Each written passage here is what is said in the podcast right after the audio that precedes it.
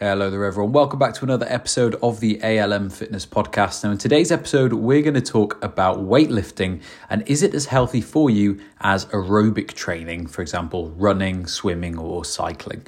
Um, now, when we when we talk about comparing the two, first of all, I want to make it really clear that both of them have benefits, and, and like with any form of exercise, if you consistently do that that that activity, you're going to get um, great results in terms of you know, the the general benefits of doing exercise. And the two that we've mentioned there, weightlifting and aerobic training, um, they both share quite a few benefits, right? They're both relatively similar um, in that both of them will improve your mood, or they're likely to improve your mood if they're done consistently.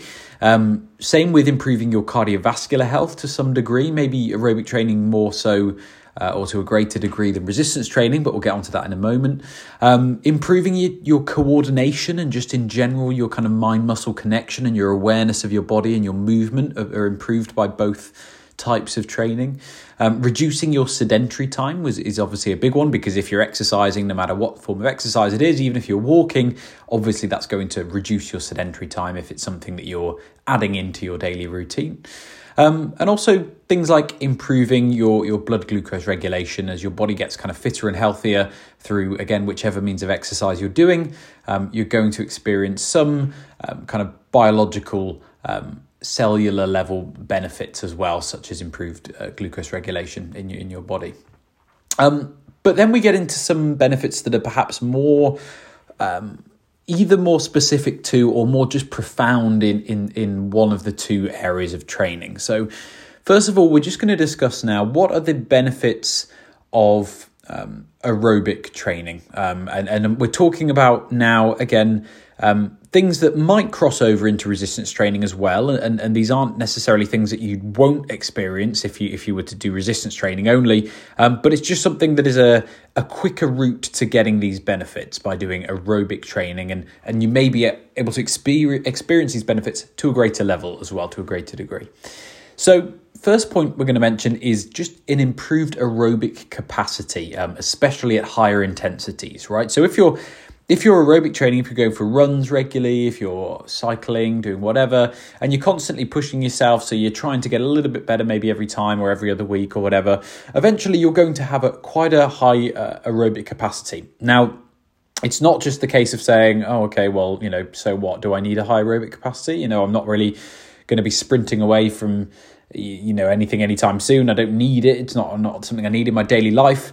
Um, but what they've done it in terms of scientific studies on this topic is they've linked um, a VO2 max, which is a, a really good measure of um, measure of kind of your aerobic capacity and what they use to kind of measure athletes on how fit they are essentially.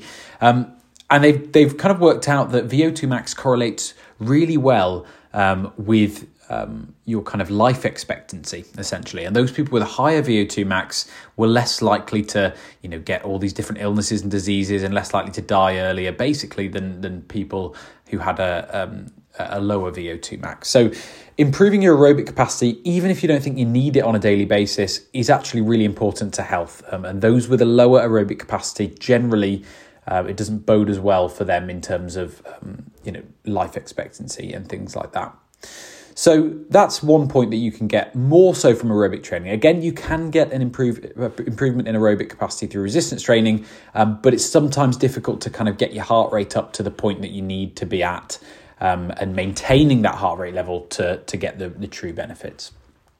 Another point would be um, a long term kind of significant reduction in blood pressure and resting heart rate, which kind of goes into what we just mentioned there. When you're training at those higher intensities, when you're you're getting your heart rate up for a long period of time, and you're you know you're breathing heavily, and you're doing all these things that would would require you to kind of um, you know get out your comfort zone a little bit as well.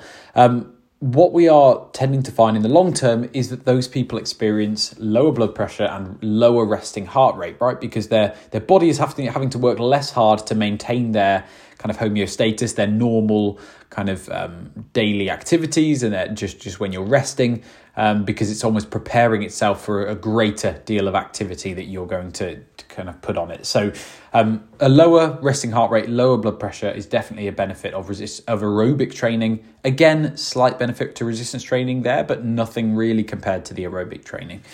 Um, and finally, a reduction in symptoms of depression and anxiety. Now, they've done studies on both of these. Mostly the studies are in aerobic training, but there are some studies on resistance training to suggest that that people who are maybe moderately depressed or, or mildly depressed and also anxious um, uh, can experience benefits in, in some instances similar to that of antidepressants um, from aerobic exercise. Now, again, there have been some studies in resistance training. The results are a little bit less clear, and to be honest, there needs to be more studies in that area for us to get a clear response. My my feeling is that resistance training would provide similar benefits in that area, but there does seem to be some kind of independent benefits that you would get from aerobic training specifically. Um, uh, kind of moderate intensity aerobic training and high intensity aerobic training um, in terms of your mood and your if, you know your symptoms of any depression and anxiety that, that might exist. Another point uh, we're going to move on to now. So that we've kind of covered aerobic training there. So we are going to move on to resistance training now. So what are the, the benefits that are specific to resistance training that maybe you might not get the best of when it comes to just an aerobic training program? Well, a lot of these are fairly obvious, I think, when it comes to resistance training. The first one being improved muscularity, right? Okay, there's only a certain amount of body recomposition, as we like to call it, which is, you know, uh, basically uh, changing the way that you look in terms of your distribution of body fat and muscle. There's only a certain amount you can do with that when it comes to aerobic training, right? Because a lot of it is is leg work um, in a lot of instances. It is some upper body work, maybe if you're swimming and things like that, and, and you know that's great. But you're just not going to have the muscle building potential you could have if you did combine that with some resistance training. Um, so very important if your goal is to is to recomp in some way, you know, look a certain way or um, you know build muscle in a certain area, lose fat in a certain area. Um, although, again, losing fat in a certain area isn't necessarily something we're able to do without losing whole body fat, but that's for another podcast. Um, then definitely resistance training is the way you need to go. And the benefit of resistance training is it can definitely help fat loss. Okay, you're still being active, you're still exercising, but you've also then got the added benefit of gaining muscle. So you can see how that is great for people who want to um, change their body in the way it looks. Whereas with aerobic training, yes, it can aid fat loss, of course, just like a good diet can, um, and just like resistance training can. Um, but you can't really necessarily maximize your muscle growth in, let's say, your upper body or even your lower body um, when it comes to just aerobic training. So, resistance training kind of has the upper hand on that muscularity front and that changing the way you look front. Another benefit of that would be imp- improved muscular strength. This is definitely something that you're going to get significantly greater results from in terms of when if you're resistance training rather than aerobic training. Um, and also kind of leading on from that, benefits to bone mineral density.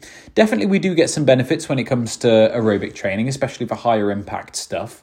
Um, but weight bearing on your muscles, on your bones, on your tendons is really beneficial because people tend to think that your bones don't change, right? They don't they don't alter if you were to start a resistance training program. Uh, but in the long term, if you consistently resistance train, your bone does it. It it, it changes to and it responds to the stresses that are that are placed on it. And same with your tendons, same with with every other kind of um, element to your body that you're getting involved in in the exercise. So that is definitely something that resistance training again is, beneficial for, and potentially something that uh, especially women will need to think about when they're picking their exercise programs. Uh, a program that is heavily weighted towards aerobic training and not much resistance training could be leaving a lot on the table in terms of improvements to bone mineral density, or at least maintaining or, or slowing the decline of bone mineral density, which happens quite a, a, a fast rate when, when women get to a certain uh, age. So it's really important um, to consider resistance training for that for the benefits as well. So, kind of overall, I guess what I'm saying here is a mixture of both resistance and aerobic training is really important. Um, I tend to favour a uh, resistance training rather if we're kind of having to choose more so of one than the other, um, because I also think resistance training can be done in a way that it incorporates aerobic training, um, whereas it's very difficult to do that the other way round with aerobic training. Um, you know, unless you're doing bicep curls whilst you're running, uh, which again would, would be very difficult. Um, however, make sure there's a good balance of the two. And again, probably if you were going to favor one and do a bit more of one than the other, um, I would probably say resistance training just because the benefits there are very much exclusive to resistance training and are very difficult to get from aerobic training alone. Whereas, again, as I mentioned earlier, at least when you're doing resistance training, you can incorporate some kind of higher intensity stuff and some circuits and things like that that can help boost your, your aerobic capacity as well. So, thank you very much for listening, everyone. Bit of a longer podcast today, so I thank you for listening right to the end. Um, and we're going to come back, of course, next week with another podcast. Thank you very much.